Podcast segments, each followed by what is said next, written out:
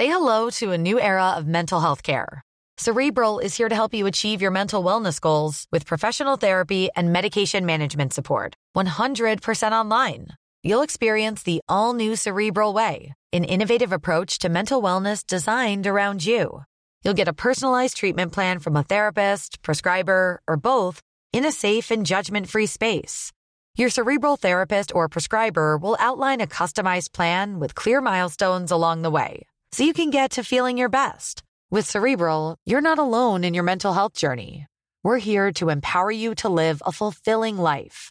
So take that first step towards a brighter future and sign up today at cerebral.com slash podcast and use code ACAST to get 15% off your first month. Offer only valid on monthly plans. Other exclusions may apply. Offer ends July 31st, 2024. See site for details. Your home is more than the sum of its parts. And creating a truly extraordinary space is about more than picking the perfect products. That's why the experts at Ferguson Bath, Kitchen, and Lighting Gallery are here to help you throughout the entire process to create a home that's as unique as you are. Bring your vision to us. Schedule your showroom consultation and see more from brands like Monogram at build.com/ferguson. With the Planet Fitness Black Card, you don't just get a great workout, you get a great perk out because your membership is packed with perks. For $1 down and $24.99 a month, you'll get perks like access to any of our 2,400 clean and spacious locations. Bring a friend anytime and both work out with tons of equipment that'll give you that big fitness energy. Relax in the Black Card spa and more. Work out and perk out with the PF Black Card. Join for just $1 down and $24.99 a month. Sign up for the PF Black Card for $1 down and get all the perks. Deal ends November 22nd. See Home Club for details. Dunque, signore e signori, nel precedente episodio del podcast abbiamo parlato della polizia politica segreta e in termini molto anche generali dell'apparato repressivo creato dai regimi autoritari per intimidire e reprimere ogni forma di dissenso. Bene, oggi tratteremo dell'altra leva del potere, quella del consenso.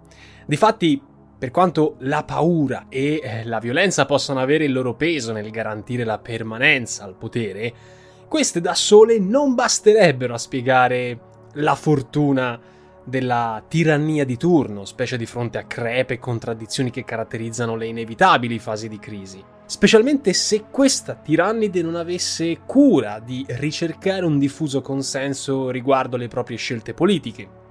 Quindi prima di partire diamo fiato alle trombe. Sigla.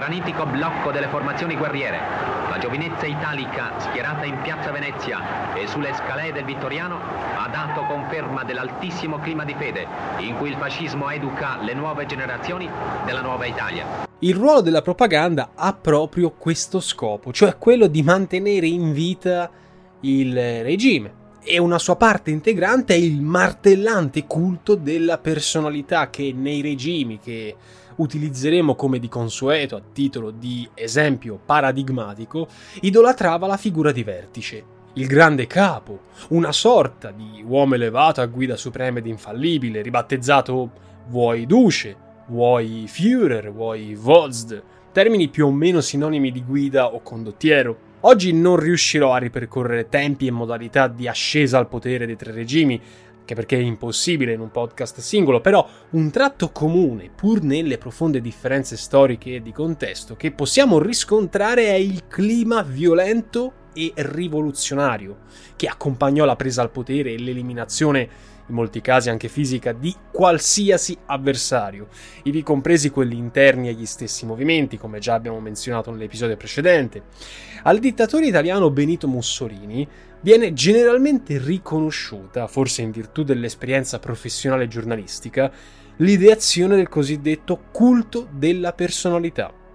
Una serie di slogan e una propaganda a senso unico crearono nel giro di pochissimi anni il mito del duce. Resta famoso quel Mussolini ha sempre ragione, che veniva ripetuto insomma come una sorta di mantra. Basti pensare che in diverse zone del paese, specie quelle rurali delle campagne, non erano poche le persone convinte che fosse lui il re d'Italia.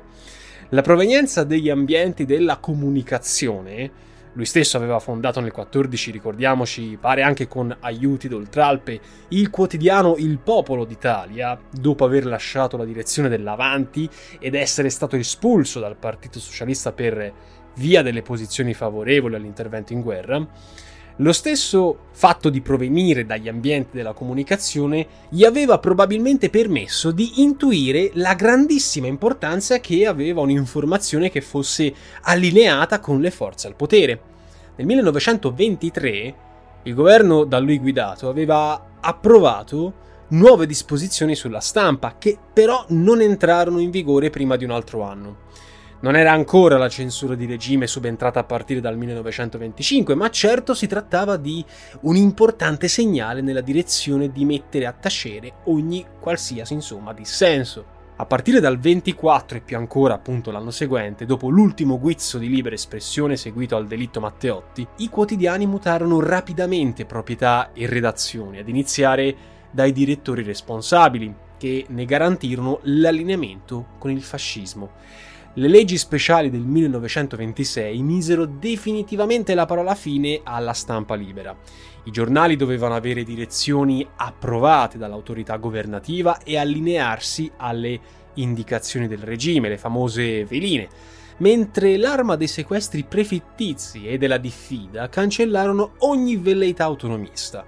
La responsabilità penale che gravava sul direttore eh, di qualsiasi testata e poi sullo stampatore per ogni notizia o articolo pubblicati eh, completavano questo quadro cupo, assieme alle disposizioni che sanzionavano pesantemente ogni offesa eh, all'onore e alle prerogative del capo del governo. La televisione non esisteva ancora nell'Italia dell'epoca e forse ci verrebbe da dire fortunatamente, ma Mussolini intuì l'importanza degli altri mass media esistenti.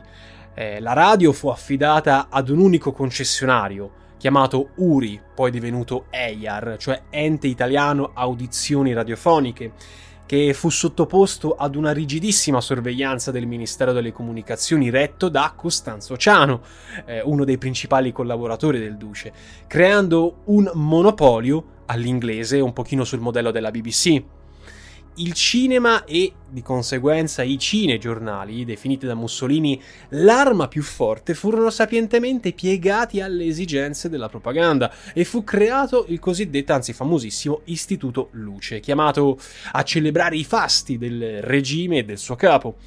Ogni tentativo di stampare o diffondere notizie non ufficiali era perseguito dalla polizia e anche dalle autorità e poteva costare grossi guai ai responsabili.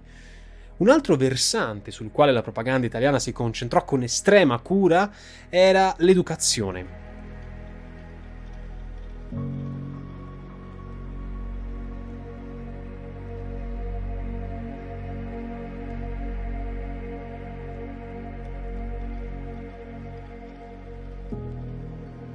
Nella scuola furono rivisti i programmi e vennero introdotti libri di testo unico, per quanto riguarda le primarie, mentre tutto il corpo docente fu obbligato a giurare fedeltà al regime. Nei corsi universitari di giurisprudenza e scienze politiche fu imposto lo studio della dottrina del fascismo. A livello governativo, in un primo momento, l'impianto propagandistico fu gestito direttamente da Mussolini per il tramite del suo ufficio stampa. Nel 1933, al posto dello stesso Mussolini, entrò in gioco Galeazzo Ciano, che era figlio di Costanzo e marito di Edda Mussolini. A Galeazzo venne affidato l'ufficio stampa, che presto fu trasformato in sottosegretariato per la stampa e la propaganda, poi divenne anche ministero. Quando Ciano fu nominato dopo la guerra d'Abissinia ministro degli esteri, di lì a poco venne istituito il nuovo Ministero della Cultura Popolare, che poi venne conosciuto con l'abbreviazione Minculpop, che sarebbe stato assegnato nel 1939 ad Alessandro Pavolini, giornalista e amico di Galeazzo, lo stesso che poi lo avrebbe tradito dopo l'armistizio e anche tra i fautori della sua condanna a morte nel processo di Verona. Sotto la guida del Minculpop e del segretario politico del PNF dal 1931 Achille Starace, i toni della propaganda avrebbero assunto delle coreografie ancora più altisonanti, accompagnando il paese nelle avventure in Etiopia e in Spagna, nel varo delle infami leggi razziali e infine nella sciagurata decisione di entrare nella seconda guerra mondiale. Va detto che quando l'andamento della guerra, che comunque ricordiamo fu dichiarata nella illusione di non combatterla, cominciò a palesare segnali decisamente negativi per l'Italia, come perdita dell'impero, sconfitta in Africa, pochi successi, spesso dovuti all'intervento tedesco, assieme ai racconti dei reduci e ai morti che si contavano in tante famiglie, senza contare restrizioni e bombardamenti alleati, la propaganda, che fino a quel momento tutto sommato aveva retto abbastanza bene, creando un ampio consenso mai totalitario nei confronti del fascismo, si scontrò con una realtà ben diversa da quella mh, raccontata dai media di regime. Pur non essendo mai mancate voci critiche e non essendo neanche mancata la stampa clandestina, specialmente per iniziativa dei comunisti, forse per la prima volta dopo vent'anni perfino i più convinti sostenitori a quel punto cominciavano ad avanzare dubbi, come evidenziato dai rapporti di polizia che davano conto del diffuso malcontento in tutto il paese, il che permise all'opposizione di rialzare la testa e far circolare sempre più notizie alternative circa il reale andamento della guerra. Il giorno dopo la destituzione di Mussolini, L'apparato di regime propagandistico si sciolse praticamente come neve al sole. Le città italiane erano attraversate da manifestazioni di giubilo e molti simboli del regime venivano distrutti, come anche le immagini del duce. Si era andata radicando l'illusione che la caduta del fascismo significava automaticamente la fine della guerra. Un tragico errore di valutazione visto con il senno di poi. Come già abbiamo sottolineato, la Repubblica Sociale Italiana fu soltanto l'ombra del regime che fu. Lo stesso apparato propagandistico era in sostanza controllato, al pari dell'interno sistema di governo, dall'occupante nazionalsocialista. E certamente non mancarono i volenterosi collaboratori dei tedeschi. Nella Germania nazionalsocialista, invece, visto che adesso mi sono tirato un pochino la palla addosso, la prendo al balzo, l'imponente e martellante apparato propagandistico poteva essere identificato con soltanto un singolo nome, il dottor Joseph Paul Goebbels. Vielen auf dem Felde der Ehre, die ganze deutsche Nation erhebt sich in diesem feierlichen Augenblick und ehrt das Andenken dieser sieben gefallenen Soldaten. Laureato in lettere e scrittore fallito, Goebbels trovò nel nazismo e in una venerazione quasi estatica nei confronti di Adolf Hitler una ragione di vita, tanto da scegliere di mettere fine alla propria vita, e anche con una tragica decisione di quella della moglie e dei sei figli piccoli, all'indomani della morte del capo. Fu Goebbels a mettere in piedi prima e soprattutto dopo la presa del potere un colossale apparato di promozione del nazionalsocialismo e del suo leader, partendo dalle campagne elettorali dei primi anni 30 che videro il partito crescere enormemente nei consensi, fino a diventare la prima forza politica della Germania.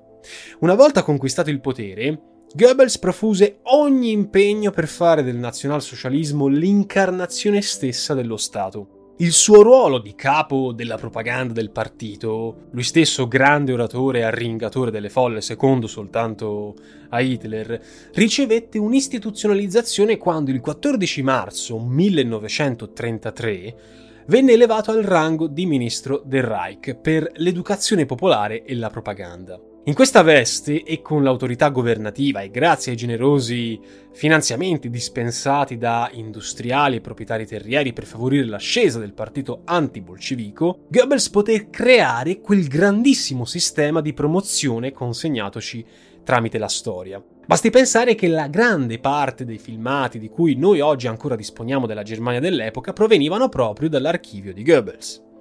Le celebrazioni pubbliche organizzate erano innumerevoli e anche frequenti, con dovizia di dettagli e con lo sfruttamento di tutti i più moderni mezzi della tecnologia a disposizione.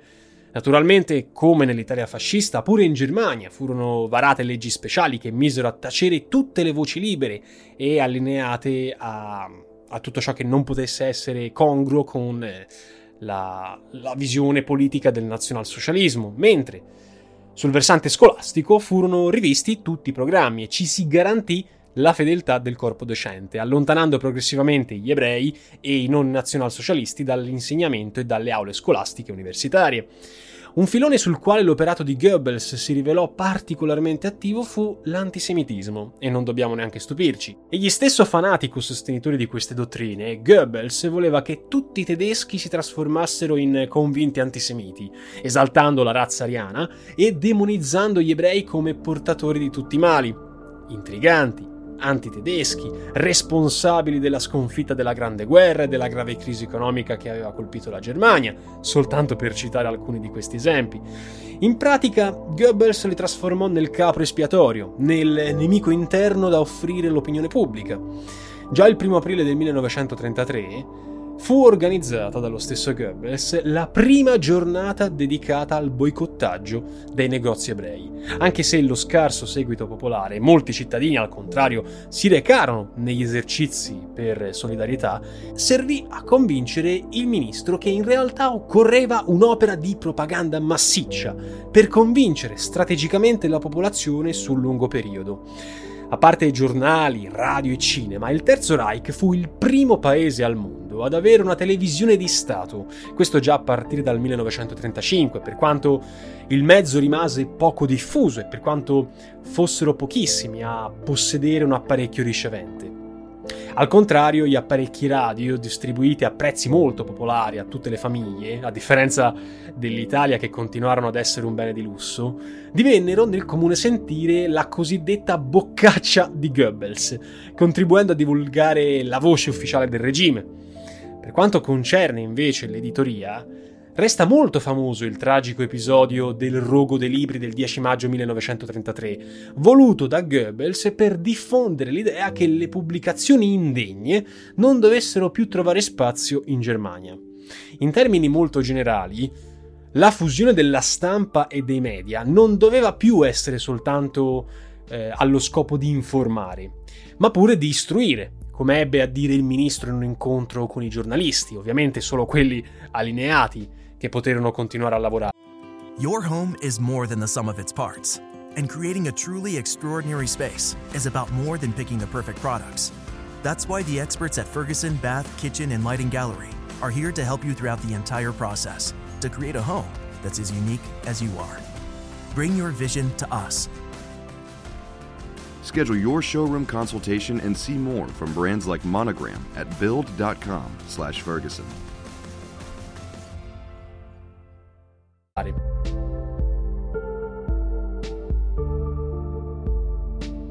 Goebbels si diede molto da fare per imbastire cerimonie e pubbliche manifestazioni per convincere le masse del cammino trionfale verso il quale il nazionalsocialismo stava portando secondo loro il paese, spesso appropriandosi di preesistenti celebrazioni o inventandosene eh, di sana pianta.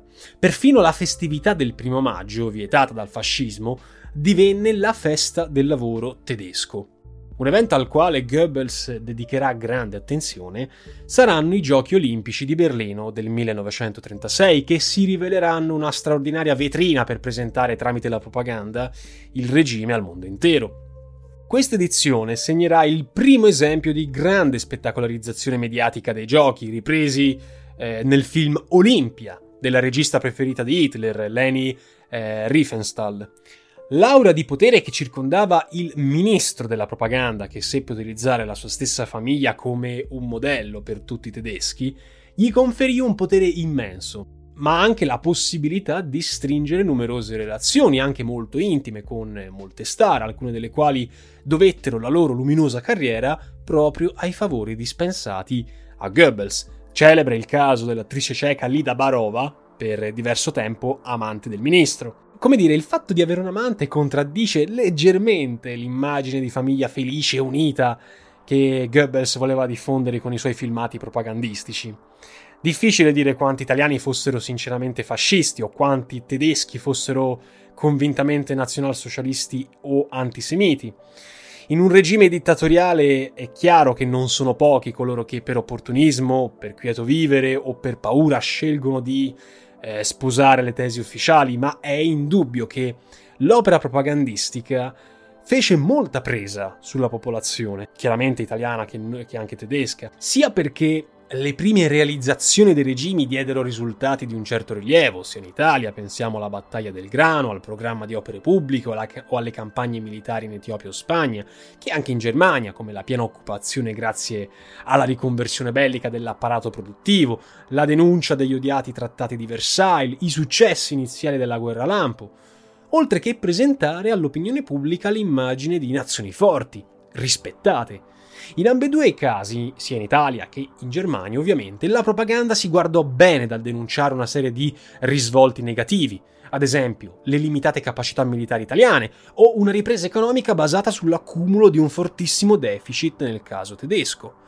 mentre l'assenza di ogni contraddittorio impediva qualsiasi critica ufficiale e rendeva più agevole l'indottrinamento delle masse. I giornali stranieri furono vietati, mentre l'ascolto di emittenti radiofoniche di paesi nemici, le cosiddette democrazie plutocratiche, ehm, fu proibito ancora prima della guerra. Per quanto concerne la specifica questione della diffusione dell'antisemitismo, chiaramente non mancarono i convinti sostenitori di queste dottrine. In Italia, per esempio, abbiamo Giuseppe Bottai, in Germania abbiamo già ampiamente parlato di Goebbels, ma possiamo presumere che una discreta fetta dei popoli rispettivi in Italia e in Germania, tolti coloro che cinicamente approfittarono delle discriminazioni per arricchirsi, manifestarono più che altro indifferenza verso la questione, specialmente quando le vicende belliche distrassero verso ben altre preoccupazioni le loro attenzioni. Va però ricordato che, memori dell'indignazione popolare, quando ormai erano diventate di pubblico dominio grazie alla denuncia di diversi religiosi, le notizie sull'operazione T4, cioè la soppressione dei disabili, i nazionalsocialisti, per salvaguardare il fronte interno, non ammisero mai lo sterminio in corso. Al contrario, la loro propaganda orchestrò delle beffe atroci, come ad esempio il campo modello di Theresienstadt, eh, esibito durante le visite della Croce Rossa internazionale, proprio per smentire le voci riguardanti il genocidio che si stava consumando. La propaganda italiana e tedesca operò anche all'estero, non soltanto all'interno dei loro confini, questo attraverso una fitta rete di fiancheggiatori e attraverso la traduzione in molte lingue di scritti e di filmati per esaltare le conquiste dei regimi e pubblicizzare un'immagine di forza e potenza che doveva impressionare anche i connazionali che vivevano in altri paesi. La guerra sarebbe stata poi un altro banco di prova per la propaganda distorsiva di questi due regimi, presentando le potenze dell'asse in veste di nazioni animate da propositi di pace, contrastati dalle potenze occidentali. A questo riguardo basti rileggere le dichiarazioni ufficiali di Hitler quando parlava del dovere tedesco di reagire e difendersi dinanzi agli attacchi e alle provocazioni polacche, quando invece la nazione fu proditoriamente attaccata o la dichiarazione di guerra pronunciata da Mussolini nel giugno 1940, secondo cui l'Italia entrava in guerra per regalare all'Europa una fase di pace. Ora, su tutte le cazzate dette, Goebbels forse una cosa l'aveva detta giusta, cioè quando asseriva che una bugia ripetuta più volte finisce per trasformarsi in verità.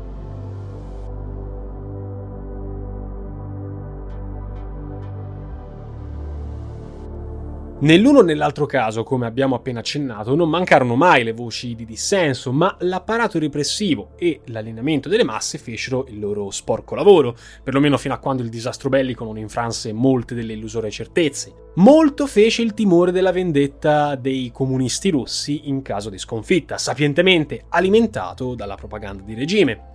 Un tocco da maestro di Goebbels avvenne nel diffondere la notizia riguardante la destituzione di Mussolini, che secondo lui, eh, per calmare insomma gli animi del popolo, era stato tolto di mezzo per motivi di salute. Sul finire della guerra, dopo il fallito attentato a Hitler nel giugno del 1944, scusate, nel luglio del 1944, Goebbels fu nominato ministro plenipotenziario per la guerra totale da gennaio 1945 divenne anche difensore di Berlino, formula da lui stesso inventata per spingere all'estremo la resistenza dei tedeschi, fiaccati dai sempre più frequenti bombardamenti e dalle notizie delle sconfitte che la propaganda non riusciva più a celare. In tale veste, Goebbels sarà responsabile di moltissime atrocità, non ultima la creazione del Volkssturm, armate popolari composte da anziani e ragazzi letteralmente mandati al macello per reggere gli ultimi fronti di Berlino. Goebbels nel frattempo non è che stette a guardare, anzi seguitò a occuparsi della propaganda, puntando su film e spettacoli di intrattenimento per tenere alto l'umore negli ultimi mesi eh, che precedettero il collasso. Chiaramente questo servì a poco perché alla fine sfaldandosi il potere politico si sfalda anche tutta la sua struttura che è retta un po' come un collante dalla propaganda. Ora abbiamo già visto la fine che ha fatto Goebbels insieme alla famiglia eh, con la sua morte nel bunker berlinese insieme a Hitler, quasi un'ultima e tragica dimostrazione di devozione, ma adesso vorrei un attimo concentrarmi sull'Unione Sovietica. Раньше буржуазия позволяла себе либеральничать, отстаивала буржуазно-демократические свободы и тем создавала себе популярность в народе. Теперь от либерализма не осталось и следа. Да здравствуют наши братские партии. In Unione Sovietica la propaganda di regime ebbe naturalmente un ruolo altrettanto importante e cercò, almeno prima della guerra, di puntare su altri fattori, come i progressi sociali e i miglioramenti di vita per i lavoratori, come anche il grande sviluppo o il fatto che il paese, grazie alla condizione di sostanziale isolamento economico, non fosse stato travolto dalla crisi del 29. Chiaramente, come nel caso italiano-tedesco, ci si guardò molto bene dal parlare dei costi politici e umani di tutti questi miglioramenti, se così vogliamo chiamarli. Pensiamo soltanto alle carestie o alle deportazioni di massa. L'apparato di promozione operò sia all'interno che all'estero. Sul fronte interno il modello socialista doveva diventare il punto di riferimento di tutto quanto il paese e chi lo incarnava a partire dal 29 eh, Stalin era presentato come il padre della patria, quasi fosse una figura ascetica, al di sopra di qualsiasi critica. Questa esaltazione fu talmente efficace anche in URSS tutti i mezzi di comunicazione erano in mano al governo e al partito, pur mancando una figura analoga a quella di Goebbels, eh, sia logico, che perfino durante l'età del grande terrore, cioè dal 37 in poi, la fiducia del dittatore non venne mai meno. In tanti erano convinti che eh, Stalin fosse all'oscuro dei crimini che si consumavano alle sue spalle, quando invece lui stesso li volle fortemente per consolidare il suo stesso potere e levare di mezzo ogni avversario interno, oltre che favorire un rapido processo di industrializzazione forzata. La stessa scelta di utilizzare le icone tipiche della religione ortodossa per presentare le immagini di Stalin e del suo entourage assumeva un valore quasi sacro, un pochino come l'imbalsamazione e l'esibizione pubblica della salma di Lenin che venne eretta a reliquia da venerare. Lo stesso poi sarebbe avvenuto con lo stesso Stalin, seppur per un breve periodo. Si voleva insomma offrire una nuova religione al popolo, che sostituisse quelle tradizionali che erano state duramente perseguite dal regime. In Unione Sovietica molte chiese vennero distrutte mentre molti religiosi vennero uccisi o deportati e la Costituzione sovietica del 1936, definita la più democratica del mondo, garantiva la libertà di propaganda antireligiosa. A completare questo quadro c'era l'offerta di posizione di prestigio all'interno della società o nelle aziende data a tutte quelle fasce di popolazione, come operai o contadini, che da sempre erano state tenute ai margini eh, della società da parte dell'autocrazia zarista. Questo garantì al regime tutto sommato e anche a costi molto contenuti un fortissimo consenso. Una serie di riforme di ampio respiro sociale sul fronte dei diritti dei lavoratori, delle donne e dell'istruzione obiettivamente aprivano grandi opportunità per la grande platea degli esclusi e questo trasformò in tal senso l'Unione Sovietica in una sorta di grande laboratorio politico e sociale. Fu la propaganda, anche quella postuma, a voler giustificare uno dei più gravi errori di valutazione di Stalin, cioè il patto con i nazionalsocialisti tedeschi dell'agosto 1939, il famigerato patto Molotov-Ribbentrop. In teoria questo patto doveva garantire pace e collaborazione tra due regimi ideologicamente opposti. In pratica consentì a Hitler di scatenare l'attacco alla Polonia evitando il rischio della guerra su due fronti e meno di due anni dopo si sarebbe risolto nell'operazione Barbarossa invece che parlare dell'errore strategico di essersi fidato di Hitler, specialista nel non tenere mai fede a nessun impegno sottoscritto, quella scelta disastrosa fu presentata come lungimirante, per meglio preparare la difesa contro l'inevitabile attacco al quale, al contrario, Stalin si rifiutò di credere fino all'ultimo, nonostante gli avvertimenti dei suoi stessi servizi segreti. La fiducia incrollabile in Stalin, che governò col pugno di ferro e provocò milioni di morti tra il suo popolo, tra repressioni, carestie, sistema di concentrazione, purghe, vittime della guerra e così via, e il cui mito fu accresciuto dalla vittoria nella guerra contro i nazionalsocialisti, quando in realtà fu lui a spalancare le porte alla guerra firmando il patto del 39, era così forte e radicato che al momento della sua morte, l'unica a non essere avvenuta in circostanze violente rispetto a Mussolini e Hitler, ci furono pianti e disperazione, perfino morti causate dalla calca, eh, non solo in Unione Sovietica, ma in tutto quanto il mondo socialista. Infatti, l'Unione Sovietica, grazie all'efficace propaganda internazionale, aiutata dai partiti comunisti creati nei vari paesi riuniti nel Comintern, era diventata un modello di riferimento ed era diventata la nazione guida del movimento comunista internazionale, guardata da tutti i partiti fratelli come una sorta di stella polare. Stalin, che ne fu padrone indiscusso per quasi 30 anni, divenne in tal modo il padre del comunismo mondiale.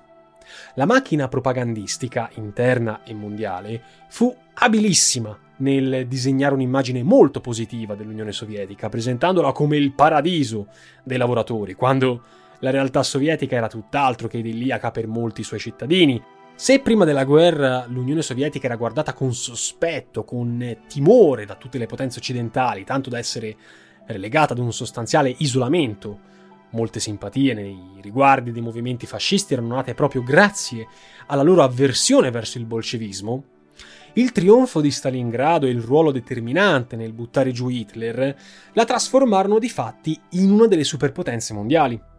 Insomma, diciamo che l'Unione Sovietica avrebbe mantenuto inalterato il tratto che già aveva contraddistinto l'impero zarista, cioè quello di essere un gigante coi piedi d'argilla, come dimostrerà ampiamente il fallimento del sistema sovietico alla fine degli anni Ottanta.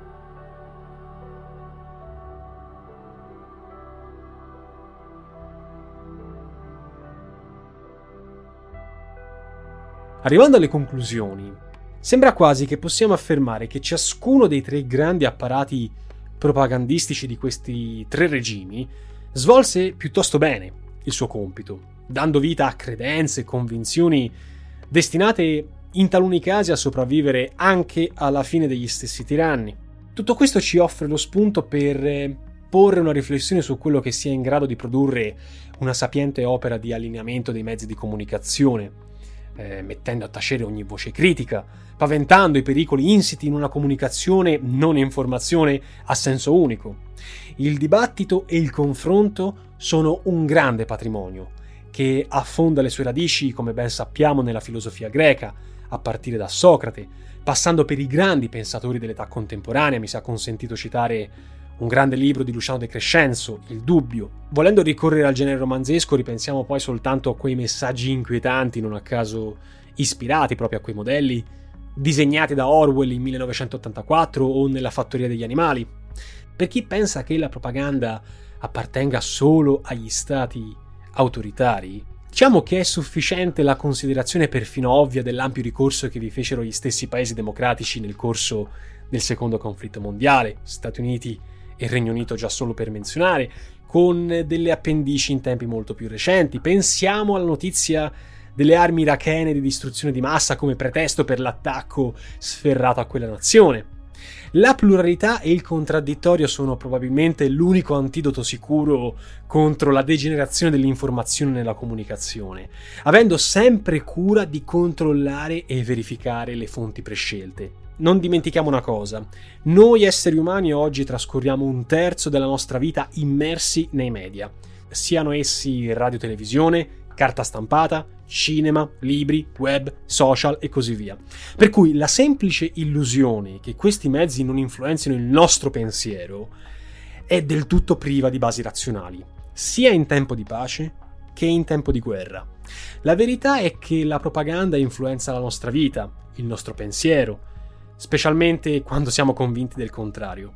Una delle tecniche manipolatorie sfruttate da Goebbels, assai meno da fascisti sovietici, fu la cosiddetta infodemia, vale a dire un'inflazione di notizie che non consenta più a nessuno di raccapezzarsi o pervenire ad una corretta ricostruzione della verità dei fatti.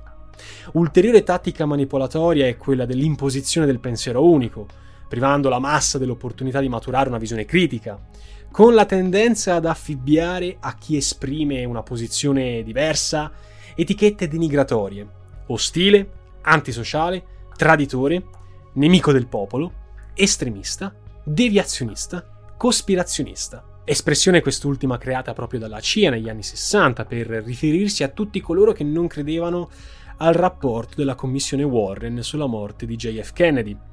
E via dicendo, insomma, la storia si ripete molto spesso. Vi ringrazio ragazzi per l'ascolto, ci sentiamo molto presto in un prossimo podcast di storie di geopolitica. Probabilmente nel prossimo episodio parleremo della relazione attuale molto contorta tra Russia e Cina, per aspera ad astra.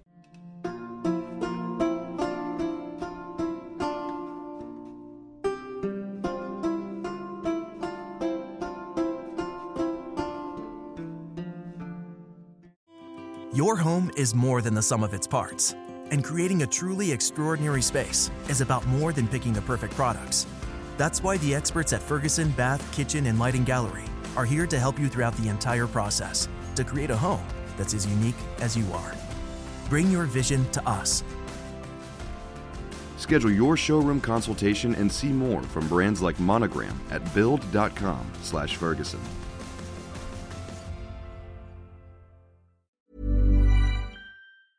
Tired of ads barging into your favorite news podcasts?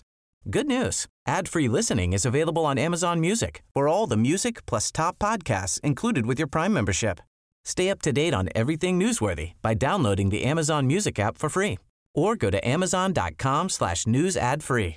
That's amazon.com slash news ad free to catch up on the latest episodes without the ads.